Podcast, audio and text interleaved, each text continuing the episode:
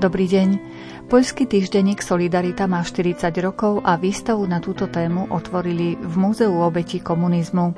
Zvýšenie kvality služieb vo vzdelávaní dospelých. Košický hrad postupne ožíva a zásluhu na tom má aj občianske združenie Castellum Casovia. Libanon je krásna krajina, ktorú vyhľadávajú už aj slovenskí pútnici, avšak bežní ľudia sa tam postupne prepadávajú do chudoby. Tieto témy zaznejú v dnešnej relácii význania, ktorú pre vás pripravili Jaroslav Fabián, Jakub Akurátny a redaktorka Mária Čigášová. Vítajte pri jej počúvaní. Nesmelá mladosť a plaché pery nebáli sa zveriť svojmu srdcu hrejúcu lásku po nábreží tajili v mlčaní. Na tom nezáleží, čo povieme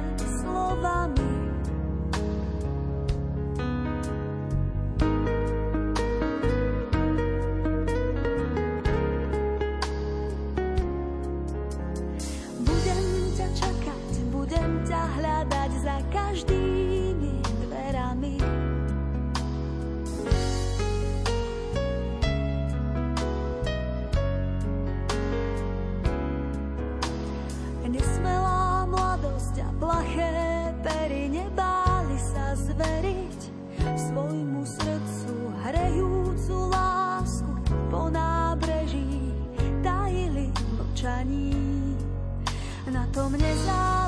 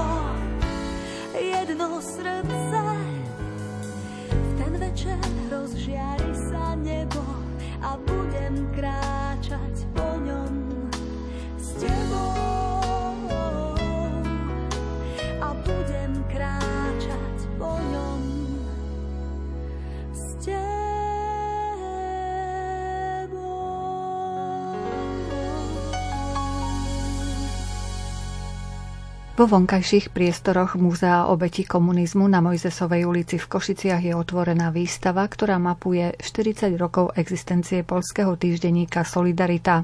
Ide o periodikum, ktoré pomohlo prelomiť komunistický monopol v stredovýchodnej Európe. Výstava, ktorá je pripravená v spolupráci s Polským inštitútom v Bratislave, potrvá do 7. apríla. Ďalšie podrobnosti sa dozvieme od riaditeľa a zakladateľa múzea Pavla Hrica sme mali návštevu z Polského inštitútu, ktorý nám ponúkol aj zinštaloval výstavu 40 rokov týždenníka Solidárnosť. Je to veľmi pekná výstava, je vo forme komiksu a veľmi jednoduchých vied ale vlastne hovorí o tom, ako bolo treba zvázať boj za slobodu slova a ako narúšať všade prítomnú cenzúru. My máme tiež túto skúsenosť, že ten samizdat vlastne bol určitým úsilím ako narušiť cenzuru, ale Poliaci mali trošku iné podmienky, pretože oni ten časopis v čase vzniku Solidarnosti Začali vydávať oficiálne vo veľkom náklade a aj oficiálne bol distribuovaný. Akurát, že boli pod dohľadom a boli prenasledovaní za to, že niektoré články nemali dobrú formuláciu z hľadiska ich bezpečnosti vtedajšej. Takže aj preto sme sa podujali túto výstavu prijať u nás, pretože naša téma Muzeum samizdatu, alebo teda knižnica samizdatu, rozoberá podobnú tému, ale naša skúsenosť je iná, ako je skúsenosť z Polskej solidarnosti. U nich ten časopis stále vychádza, je to týždenník, takže nám ponúkli aj nejakú diskuziu na túto tému. Ešte to nemáme celkom doladené a dohodnuté, ale aj na Slovensku teraz v júni bude 40 rokov od toho, keď začal vznikať prvý celoslovenský samizdatový časopis Náboženstvo a súčasnosť. To znamená, že tá 40 oni ju mali vlastne minulého roku, a my ju máme teraz, ale to krátke obdobie medzi koncom roka a polovicou roka 2022 nie je veľký rozdiel. No a ak sa nám podarí túto diskuziu zorganizovať, tak by sme sa trošku dozvedeli o tých formách práce boja za slobodu v Polsku, cez to veľké hnutie, solidárnosť a tá naša podzemná církev a podzemné aktivity, ktoré tvorili, vyrábali a distribuovali časopis Náboženstva súčasnosť po celom Slovensku. Možno pre tie mladšie ročníky by sme mohli priblížiť, čo to bola tá solidárnosť Polska? Vieme, že tá polská cesta k slobode akože bola, povedal by som, o mnoho mohutnejšia. Bolo to vlastne ako odborový zväz, ktorý naberal na sile a naberal na určitej aj váhe ako v spoločnosti v Polsku. Na druhej strane vieme, že tam v 80. rokoch solidarnosť tiež vlastne bola zakazovaná a bola potlačaná, pretože ono sa to prepuklo už do milionového členstva a veľkých akože podujatí. No a samozrejme súčasťou tohto zápasu v Polsku bolo aj voľba Jana Pavla II. za pápeža Takže keď on prišiel do Polska a on samozrejme tam neprišiel robiť nejaké politické podujatia, boli to veľké modlitebné stretnutia, no ale predsa len ako aj z hľadiska toho sociálneho učenia cirkvi použil výraz solidárnosť, no a to boli teda ovacie, že Poliaci spoznali, že v tomto slove je aj podpora ich hnutia za spravodlivejší, lepší systém, ktorý bol vlastne v 80 rokoch. Oni tam mali aj stané právo, mali tam ako vojaka Jaruzalský, ktorý bol generál a ktorý vojenský ako keby išiel riadiť túto krajinu. No ale tak Poliaci na to ešte mohutne. Na druhej strane aj tie obete tam boli, aj strelba do robotníkov, aj napríklad Teraz niekto spomenul, že ženy v tom období, keď sa v tom meste postavil kríž, tak chodili ženy cez deň s deťmi ho strážiť. V noci muži keď sa vrátili z práce, z hutí. No a cez deň teda žena strážili, pretože oni to malo byť mesto bez Boha, mesto bez kostola, bez kríža. No a nakoniec tí robotníci vyrobili tajne v noci vo fabrike obrovský, neviem ani koľko, jak vysoký kríž. Postavili ho tam, no a teraz išlo o to, že dokedy tam bude, ale vedeli sa tak zorganizovať, že ten kríž tam bol. Je tam to dnes? To neviem, určite je tam veľký kostol dnes a tým, že už dosiahli slobodu. Nakoniec nakoniec možno málo sa vie, ja sám sa priznám, že ako také základy, akože o tom viem, ale teraz keď tu boli tí Poliaci z Polského inštitútu traja ľudia, tak sme im ukázali naše muzeum,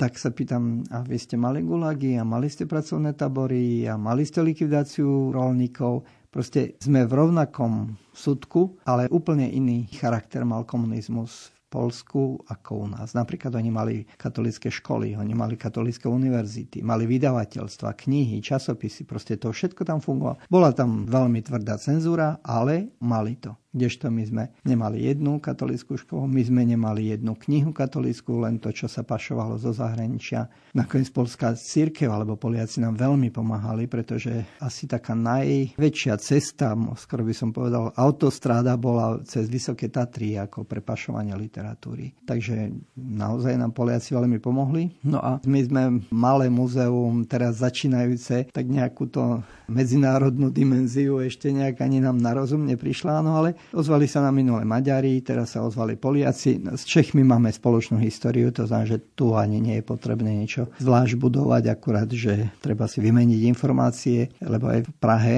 magistrát Prahy postavil muzeum 20. století, takže sledujeme, ako sa rozvíja. Samozrejme, že keď sa niečo robí s veľkými a štátnymi peniazmi a keď sa niečo robí na kolene, súkromne, s pár nadšencami, mi, že ten výsledok je samozrejme rozdielný. Ale téma je dôležitá. Aj na malom priestore sa dá tá téma ako keby otvárať. A vieme, kto to hnutie Solidárnosť viedol v tom čase najväčšieho odporu? Samozrejme, že mali by sme vedieť, veď bol aj prezident Lech Valensa. Človek dokáže veriť ľudský hlas, ktorý jednostaj znie už dlhý čas.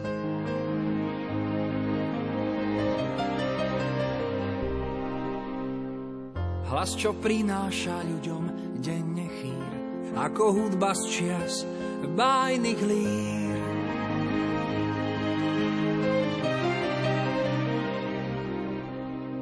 Chýri, čo vravia mi, či svet svetom je, či ľudstvo na svete má ešte svedomie, že sú hodnoty, ktoré chrániť mám. Už takmer storočie nikto nie je sám.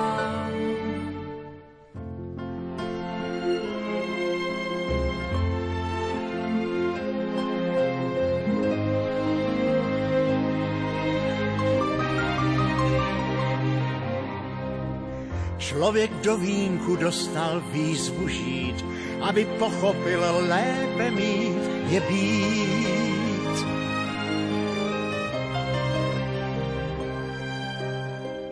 A tak zápasím se sebou sám, už vím, kdo jsem, jsem co poslouchám.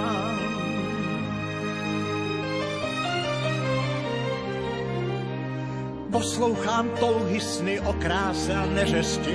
Ať ten hlas pro všechny je lékem bolesti, že jsou hodnoty, které chránit vám už téměř století nikdo není sám. Kto dokáže výzvu zovrieť v peste a ľuďom nádej dať, nech zotrvá v ceste, by mohol dokázať, že človek zvláda silu vetra, silu morí, len tým, že tvorí. Kdo dokáže uvěřit sám sobě, že má víc než mnoho sil, ať píše, ať tvoří, díky, že tušil, člověk zvládá sílu větru, sílu moří. Člověk zvládá sílu větru, sílu moří. Jen tím, že tvoří. Málo čo osloví ľudí aj nebesa. Ať ten hlas na věky stoupá, neklesá. Když je básník, báseň žije s ním. Kým znie ten hlas, svieti pocestný. Kež navždy ožívá představa, že každý s niekým zaspáva. Když je básník, báseň žije s ním. Kto dokáže výzvu zovrieť v peste, a ľuďom nádej dať. Nech zotrvá v ceste, by mohol dokázať, že človek zvláda silu vetra, silu morí len tým, že tvorí.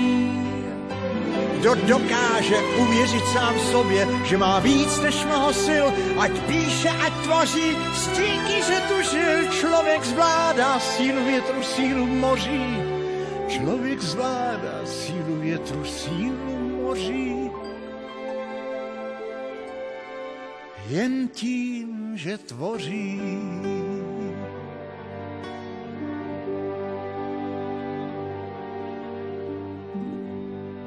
Je to zaujímavé, že oslavuje 40 tento časopis, ktorý existoval počas tých dní komunizmu, ale že doteraz funguje, že ešte má čo povedať aj tomu modernému človeku. No možno my sme sa s tými našimi samizdatmi skoro vzdali. Možno, že tá kvalita tých redaktorov, redakcií a nakoniec ako samotná štruktúra toho časopisu, kde bolo spravodajstvo z cirkví, zo zahraničných zdrojov o cirkvi v zahraničí a tiež o tom spoločenskom živote alebo závažné stanoviská, k tomu, čo sa v štáte deje, že neviem, ja dnes je tých médií veľmi veľa, tak ako ja nestíham to nejak akože sledovať, že ktorý z tých časopisov ako keby, dajme tomu, že má nejakú rovnakú štruktúru ako ten pôvodný náboženstvo a súčasnosť, ale vtedy to bola úžasná vec, ako potrebovali sme to a prepájalo to tie malé spoločenstva celoslovenský, lebo no kto by sa bol dozvedel, no však eh, už vatikánsky rozhlas alebo ten zahraničné vysielanie, akože to bola jedna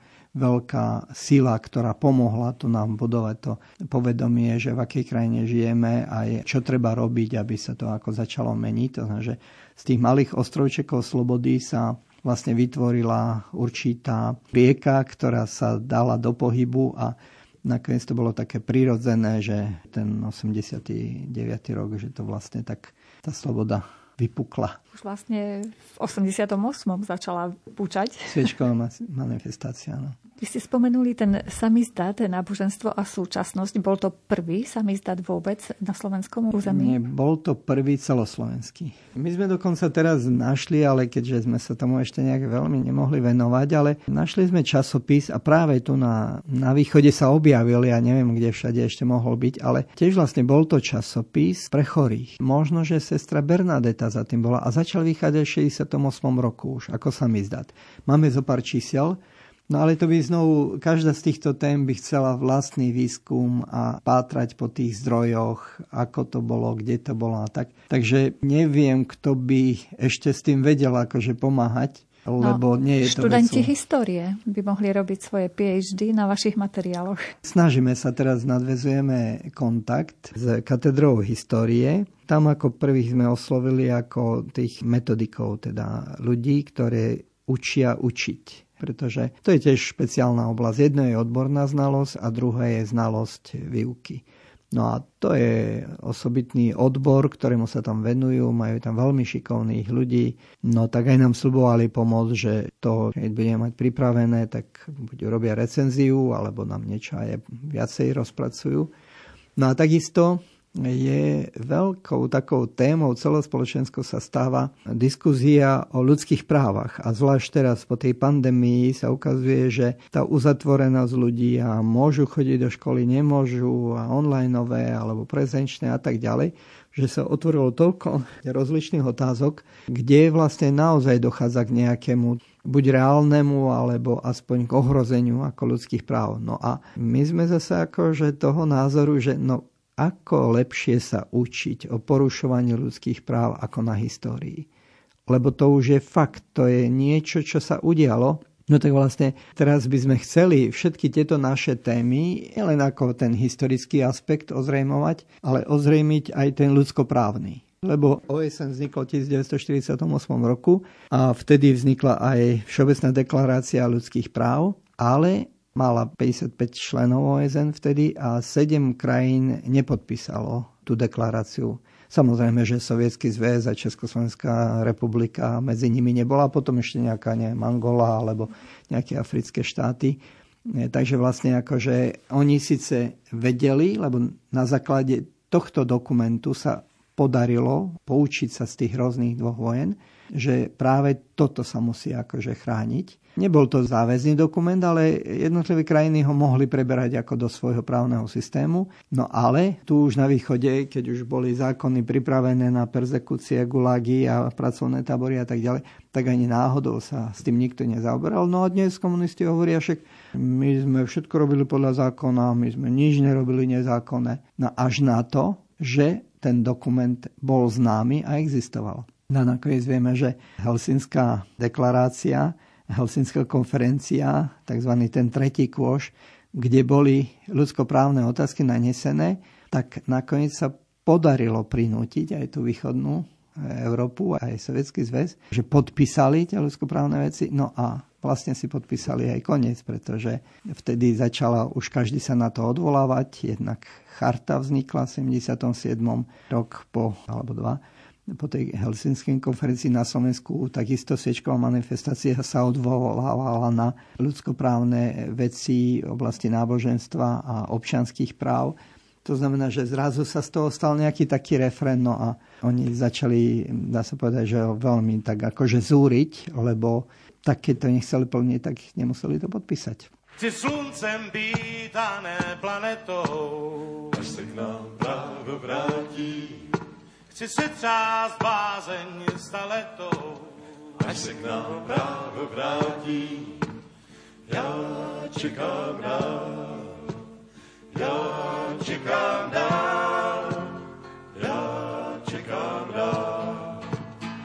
se k nám právo vrátí, vrátí, já čekám dál.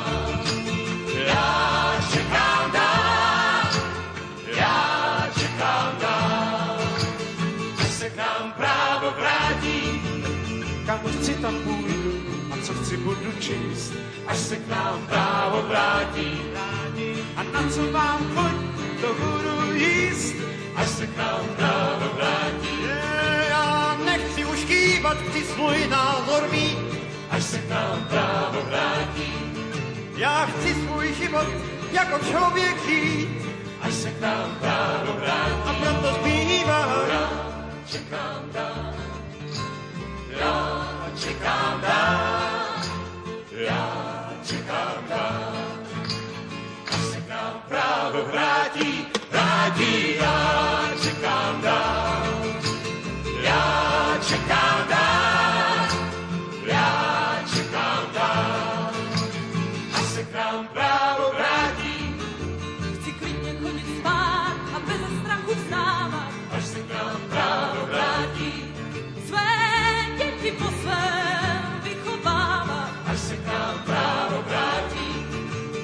těším, až se narovnám.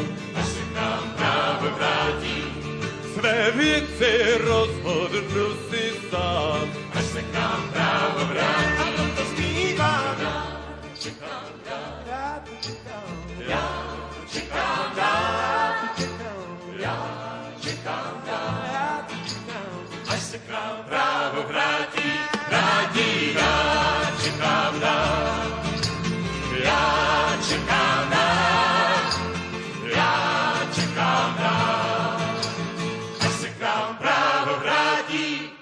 Zvýšiť kvalitu služieb vo vzdelávaní dospelých a to kultiváciou kultúry inklúzie na manažerskej a odbornej úrovni by mal pomôcť medzinárodný projekt Consider za slovenskú stranu sa do neho zapojilo Združenie pre inovácie a rozvoj Astra a Ekonomická fakulta Technickej univerzity v Košiciach.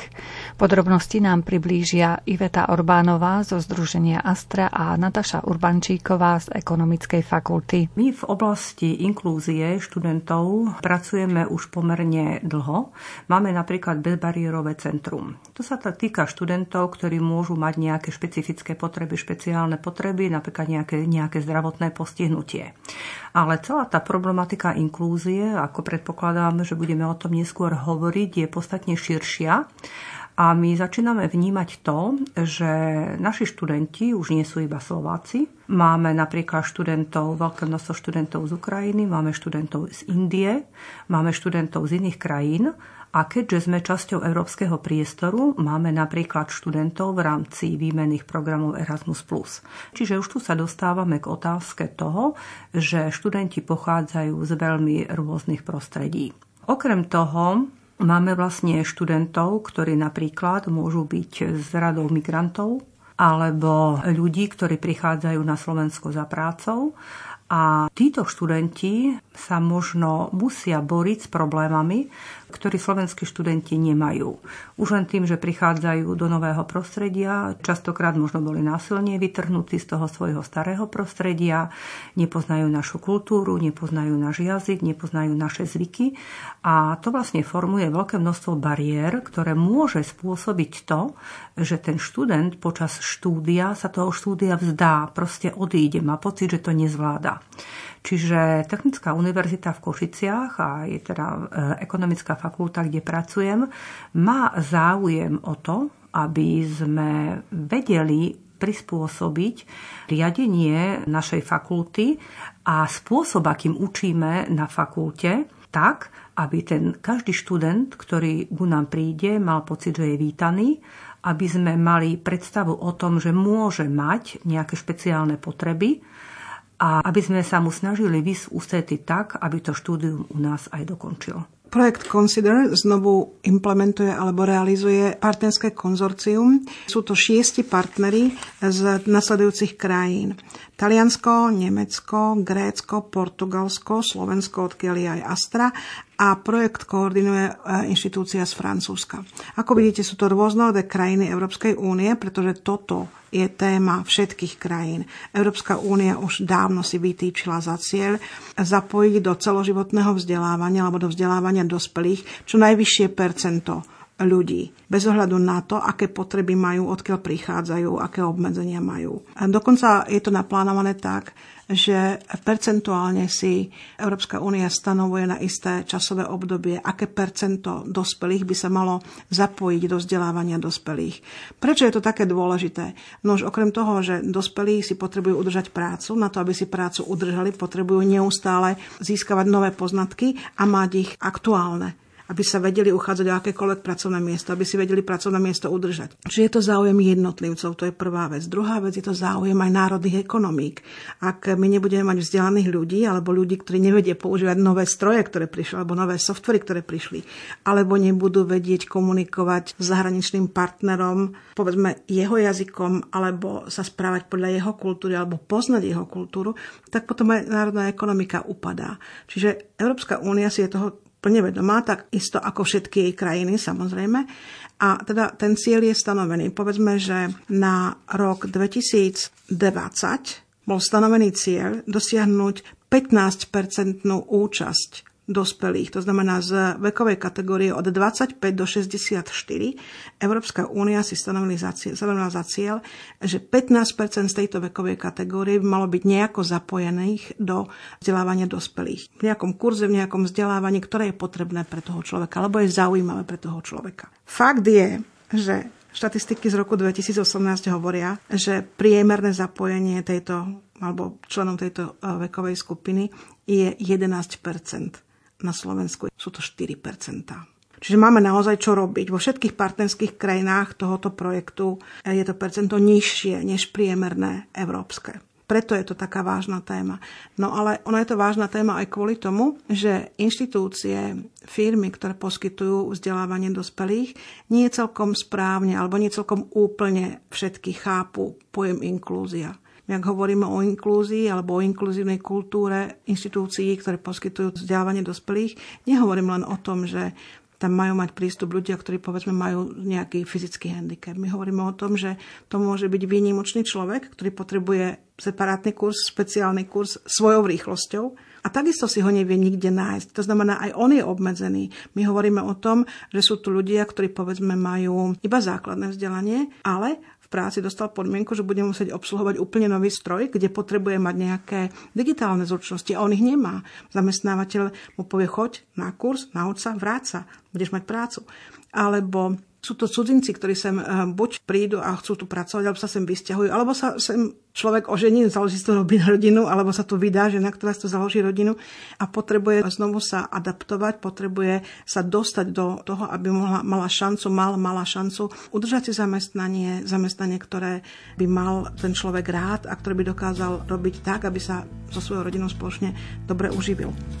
Kto sa učí kráčať, šliapne aj do blata, veď cesta k cieľu býva kľukatá, to ma učí dívať sa pod nohy, to mi zvykli od mala hovoriť. Občas kráčam sám len tak za nosom, sám seba pýtam sa, kto vlastne som, som len človek z mesa a kostí, ktorý si robí hlavu z maličkostí. Po chvíli, keď nevládzem, nechápem, že máš otvorenú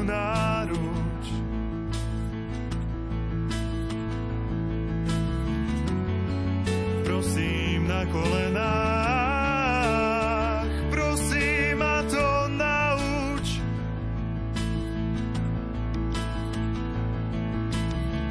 Pokiaľ budem dýchať a túlať sa svetom, celým svojim bytím chcem zostať len človekom.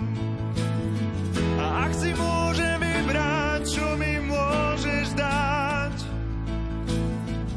daj mi srdce, ktorým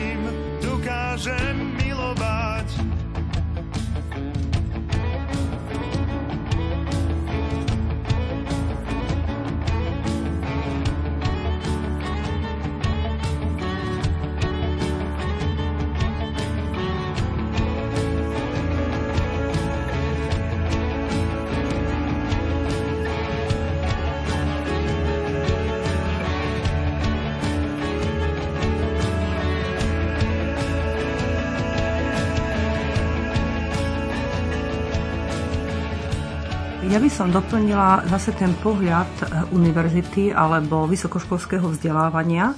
Tiež možno iba niekoľko čísel, ktoré by mohli poslucháčov zaujať. Takisto si vlastne Európska komisia dala cieľ na rok 2020, že by chcela znížiť mieru predčasného ukončenia vzdelávania a odbornej prípravy mladých ľudí, ktorí sú vo veku od 18 do 24 rokov a chceli by ju znížiť pod 10% a zároveň je žiadúce, aby aspoň 40% ľudí vo veku 30 až 44 rokov už malo ukončenú aspoň nejakú formu vysokoškolského vzdelávania. Keď sa na to pozrieme, ako to vlastne je v realite, tak v každej krajine sú skupiny, ktoré čelia prekážkam, ktoré im bránia v plnom zapojení sa nie len do vzdelávania, ale možno aj do politického, ekonomického alebo sociálneho života. A tieto skupiny môžu byť vylúčené nielen vlastne prostredníctvom toho, aký je napríklad právny systém v danej krajine, ale môžu byť aj nejaké diskriminačné alebo stigmatizujúce postoje, presvedčenie alebo vnímanie. No a tá ich nevýhoda môže byť častokrát založená práve na ich sociálnej identite, to znamená, aké majú pohlavie, aký majú vek, kde bývajú, môžu byť vzdialení práve od týchto centier vzdelávania, aké majú povolanie, rasu, etnický pôvod alebo napríklad aj náboženstvo, alebo môžu byť už spomínané zdravotné postihnutia. A to je práve to, čo tá inklúzia, o čo sa tá inklúzia snaží. Všetci by mali mať prístup k tomuto vzdelávaniu, mali by sme im uľahčiť prístup k vzdelávaniu a uľahčiť to samotné štúdium so zohľadnením ich špecifík. A tak ako už spomínala kolegyňa predo mnou, tento projekt je orientovaný na vzdelávanie dospelých. Čiže nemyslieť iba na tie problémy, ktoré sa týkajú žiakov základných a stredných škôl, toto už je na Slovensku.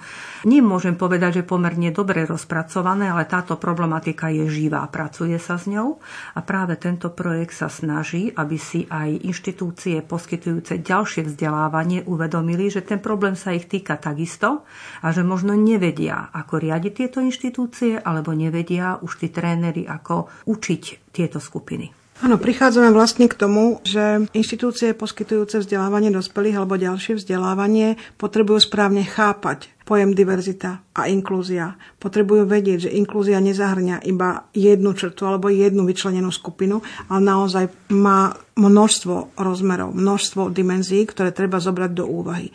To znamená, že urobiť bezbariérový prístup do inštitúcie, do triedy je super, ale ak niekto je od mojej inštitúcie vzdialený 200 kilometrov a ja mám kurz, ktorý ho skutočne zaujíma, ale nemôže chodiť dvakrát v týždni na kurz, pretože to nezvládne časovo alebo možno aj finančne. A ja sa vspieram, poviem, nie, ja to neurobím online, lebo ja to neviem. To je taký úplne jednoduchý príklad. Čiže Inštitúcie si musia najprv uvedomiť, že ak chcú zahrnúť do svojich činností, do svojich aktivít, ak chcú naozaj ponúkať širokej verejnosti svoje produkty, svoje kurzy, svoje tréningy, svoje vzdelávanie, budú musieť zobrať do úvahy rôznorodé potreby rôznorodých ľudí. Či sú to mladí ľudia, starí ľudia, hovoriaci po slovensky alebo po maďarsky, takí, čo vedia narábať s počítačom, alebo takí, ktorí ani nevedia, čo je Facebook, takých už je asi málo. Ale sú.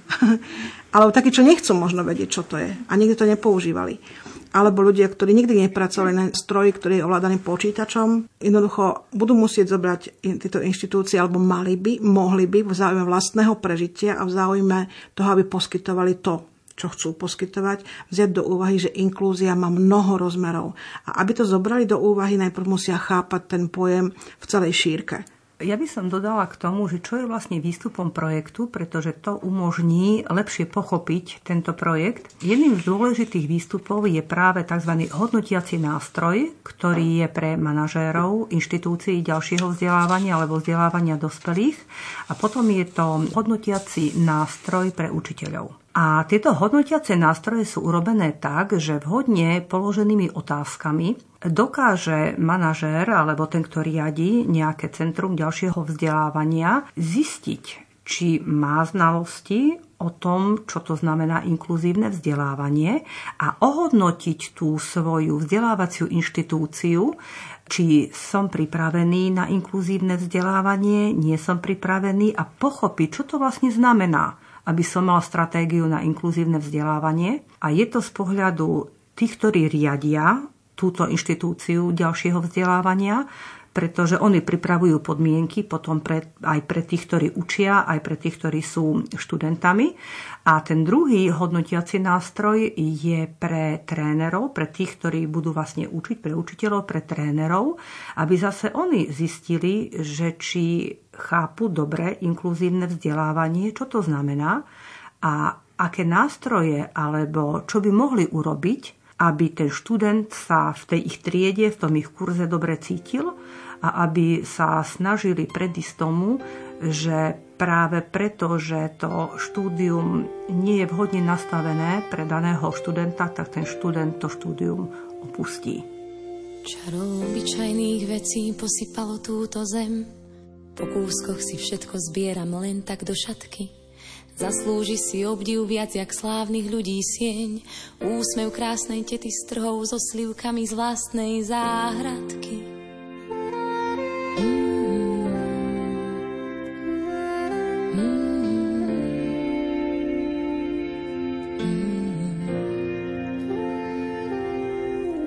Smelý výstup strmou skalou a odhodlaný krok je pohárom vody smedným ústam podaný. Čerstvý vzduch je balzam našich tiel a myšlienok. Nič na tomto svete nevie tomu zabrániť. To tie majestátne hory a tie vrchy neoblomné zanechali stopy vo mne. Slnečné kvety s pivonkami koncert začína, keď ich dievča od radosti vie vo veniec. Boh nám stvoril lúky, aby vôňu dali nám, daroval nám život, aby spoznali sme, čo je ľúbenie.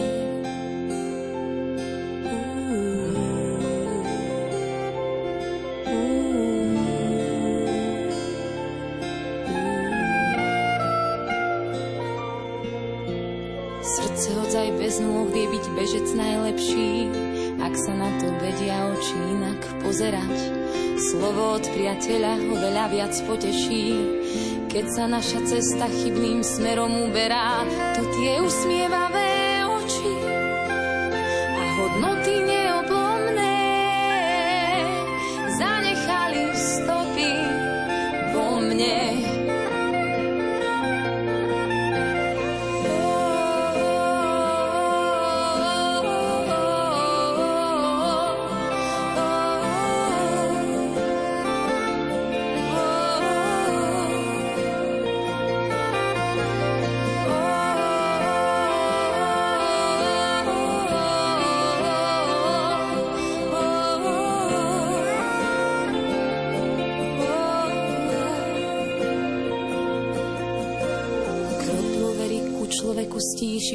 hluk. Ustane aj búrka, je vždy na blízku brat.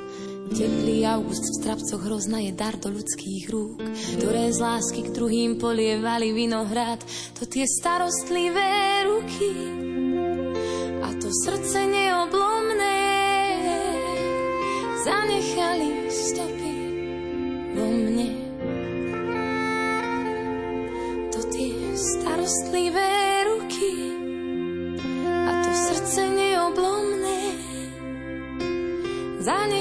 stopy, zanechali stopy, zanechali vo mne.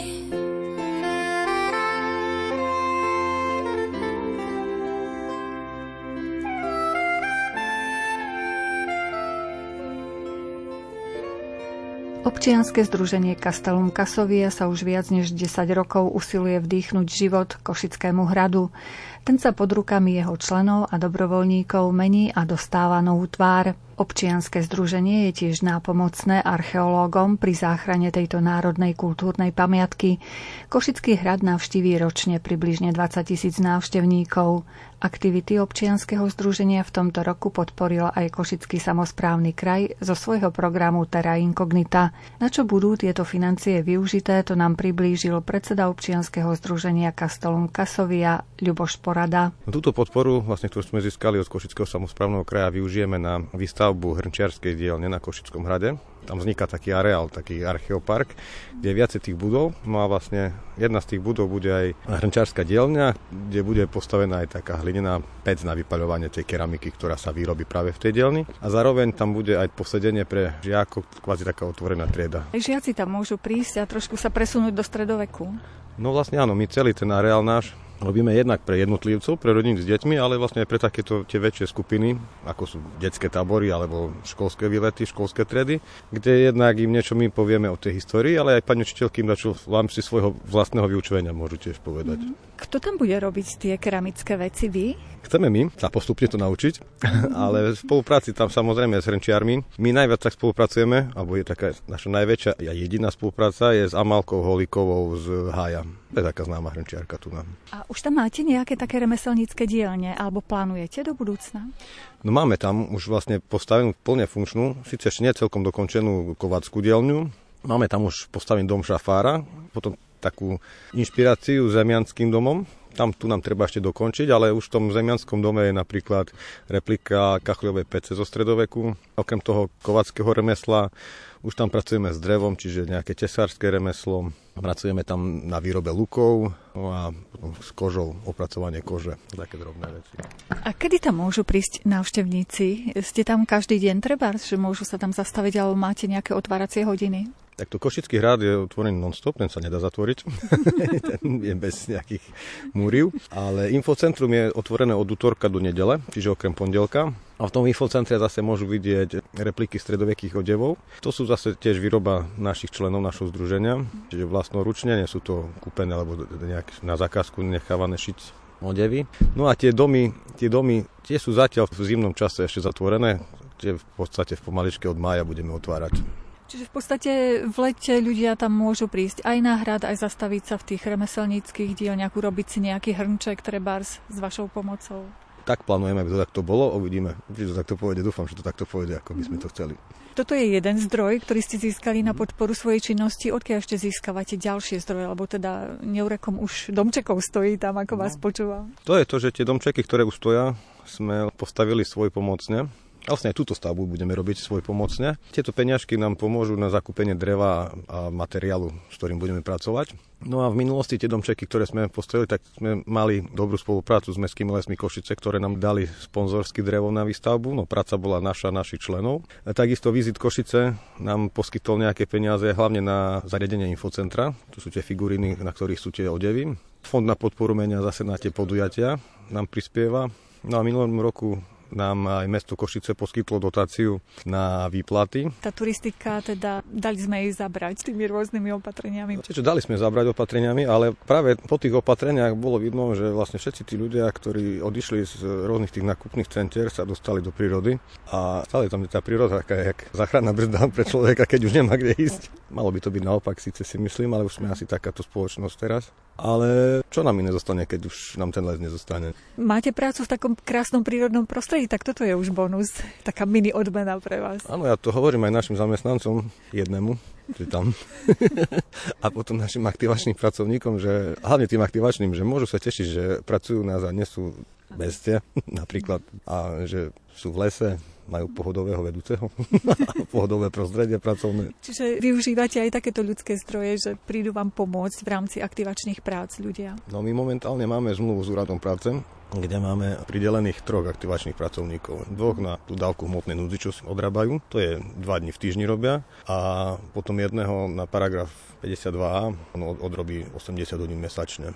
Je tu taká pomoc. Je pravda, že my sme práve na týchto ľuďoch začínali a minulý rok sa nám práve kvôli tej dotácii od mesta Košice podarilo zamestnať jedného človeka, ktorý ich riadi, ich prácu a vlastne hneď za ten rok už bolo vidno ten posun v tom celom tom fungovaní. A to bol taký výročný 10-ročný, 10-ročné naše pôsobenie na hrade. A hneď vlastne za ten rok sa najviac tých staviek postavilo. Čiže aj keď máme tých aktivačných z toho úradu práce, sú to milí šikovní ľudia, ale stále treba jedného zamestnanca na TPP, ktorý im tú robotu dáva a dohliada nad tou prácou. A čomu sa ešte venuje vaše občianske združenie? Teda okrem toho hradu, či čisto hradu a aktivitám okolo hradu sa venujete? To je gro našej práce, aktivity okolo hradu, ale naša úloha je aj tak oživovať kultúrne pamiatky. Čiže vlastne my chodíme či aj na Vinný hrad, kedy si sme chodili, alebo na hrad Markušovce pomáhať vlastne také podujatia robiť, ktoré sa oberajú tým oživením tej národnej kultúrnej pamiatky, že by tam nestala len sama stavba, ale že by je trošku žila. Slovensko.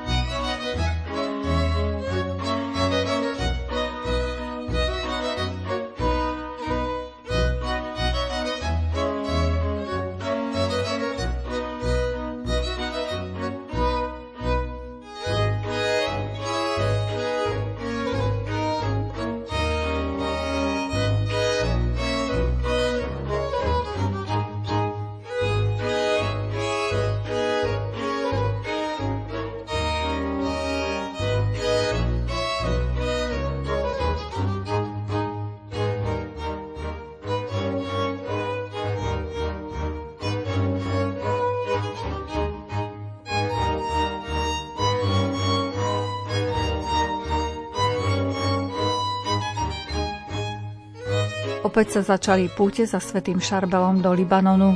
Domáce obyvateľstvo sa však sľadom na politickú situáciu, ktorá tam je, stále viac ponára do chudoby.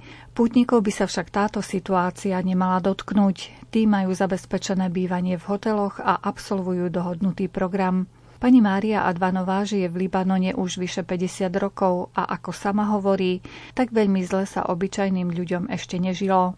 Požiadali sme ju o rozhovor počas jej návštevy Slovenska. Rada by som vám povedala, že áno, že už to ide hore kopcom, ale žiaľ ide to stále dole kopcom.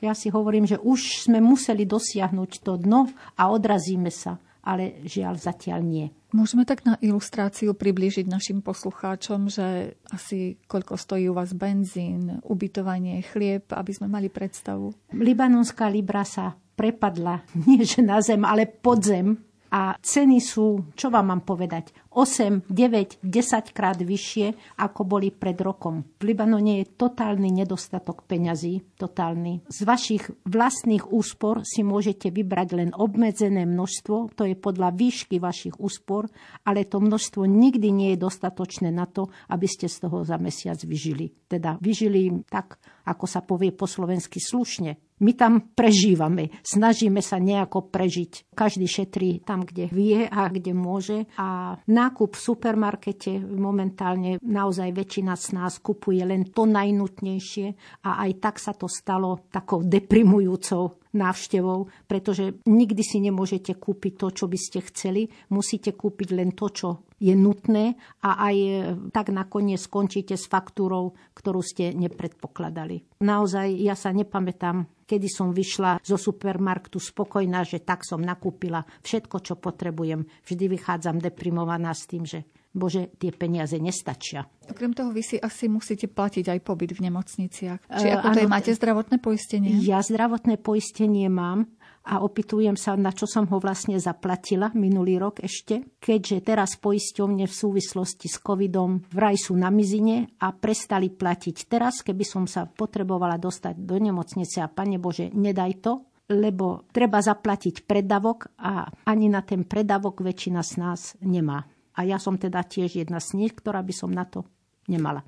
A ako tam beží taký bežný život? Žiaci chodia do školy? Libanonci vždy kladli veľký dôraz na vzdelanie svojich detí. Aj tí rodičia, ktorí boli nevzdelaní, sa snažili, aby deti boli čo v najlepších školách, aby dostali čo najlepšie vzdelanie, pretože pochopili, že tadiaľ vedie cesta k dobrému životu toho dieťaťa. No teraz si veľa ľudí nemôže dovoliť poslať deti do súkromných škôl. Štátne školy nemajú, boh vie akú úroveň, a ani nemôžu všetkých prijať, pretože my tam máme sírskych utečencov veľmi veľa, a tí zaberajú miesta v škole takisto. Čiže pre všetkých nie je miesta v štátnych školách a veľa ľudí si nemôže ani tie štátne školy dovoliť. Priemerné platy sú veľmi, veľmi, veľmi nízke. Napríklad priemerný plat profesionálneho vojaka nie je ani 70 dolárov na mesiac. Z toho sa nedá vyžiť. Urobili anketu a z tej vyšlo, že vyše 60% libanonských detí nevečeria. Veľa ľudí je dáva raz denne.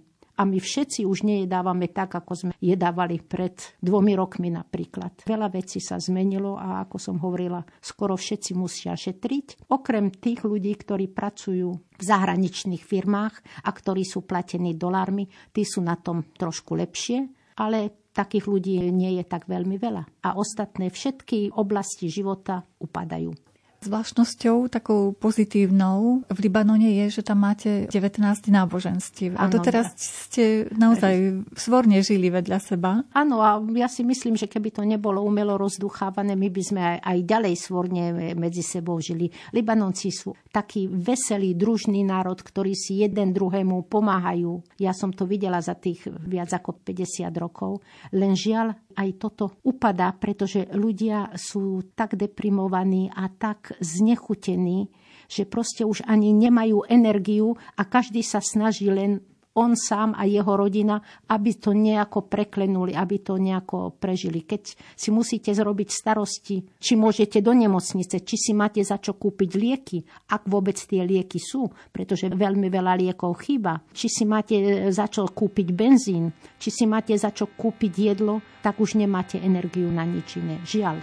Patrí ti východ aj západ, úseky času a priestor, Tisíce vrchov a dolín, more, vlny, vietor.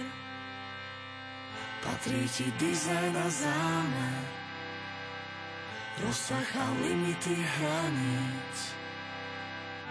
Štruktúra chemických prvkov a mota a náboj častíc.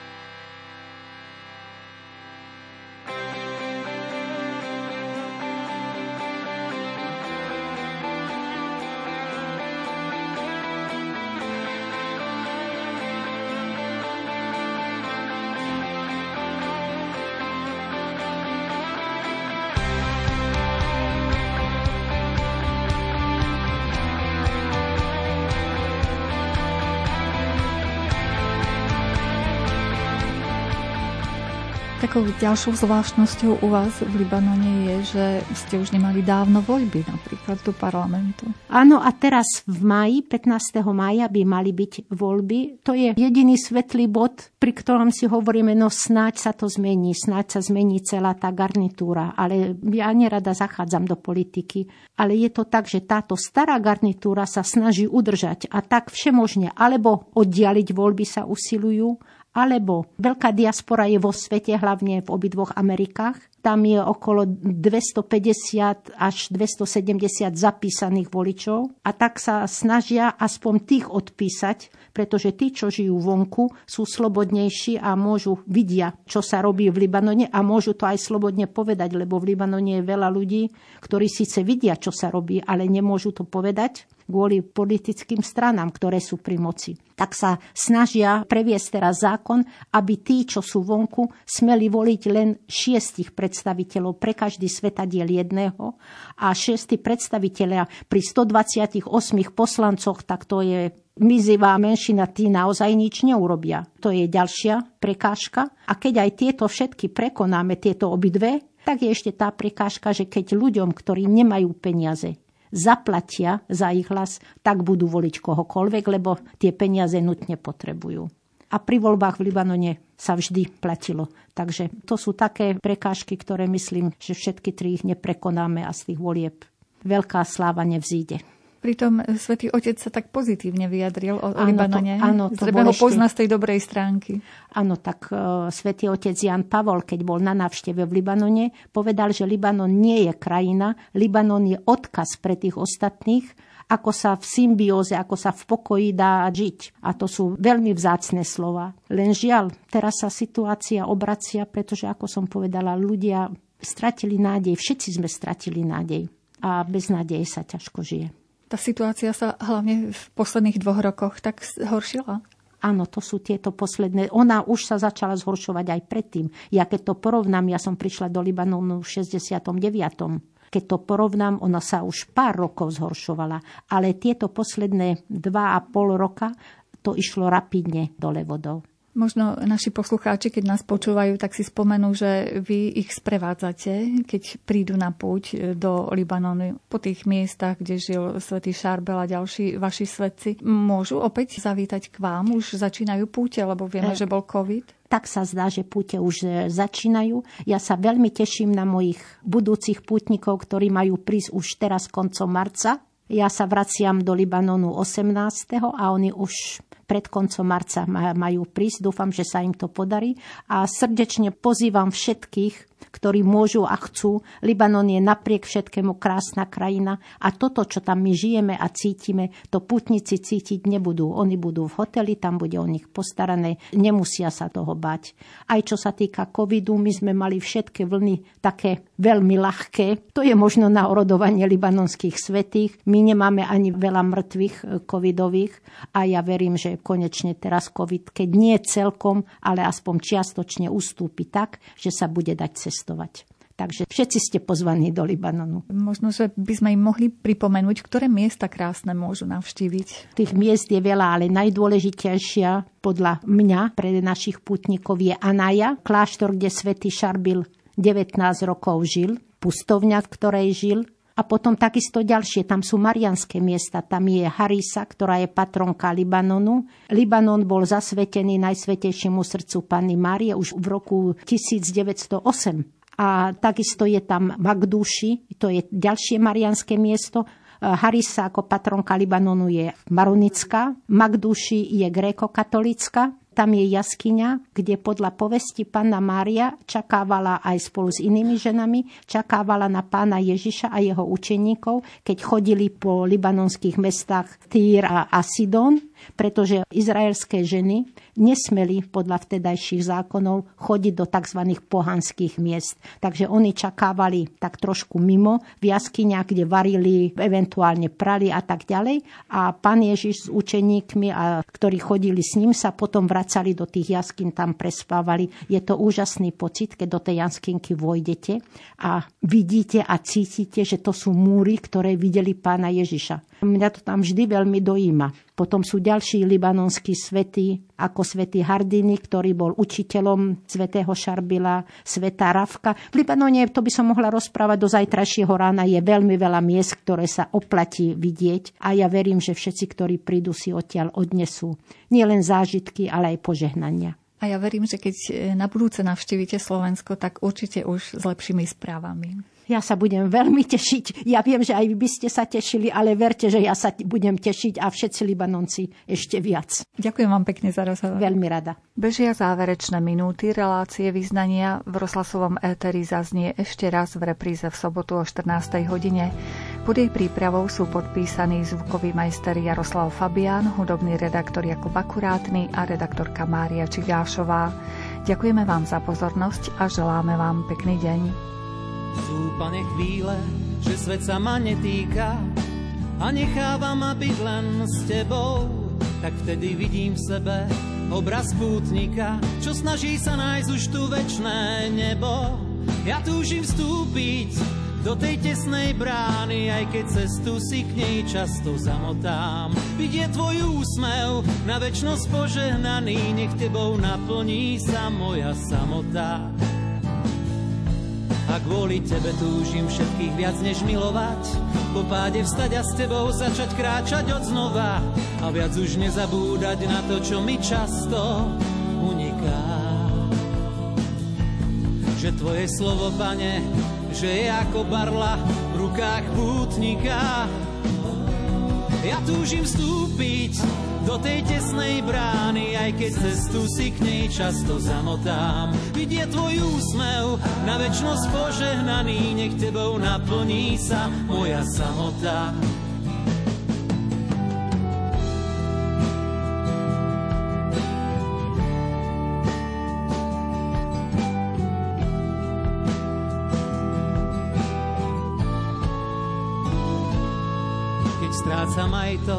Som myslel si, že mám A len hlad po tebe mi dušu vierou síti O pomoc vtedy prosím, najsvetejšiu zmám. Nech sprevádza ma cestou, ktorou šiel si i ty.